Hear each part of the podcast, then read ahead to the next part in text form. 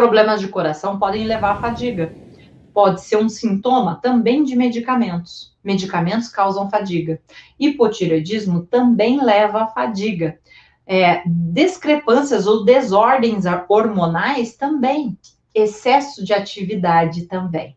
E às vezes a gente fala assim: ah, mas é, nem é, nem é, como é que é? Nem é tanta atividade assim que eu faço.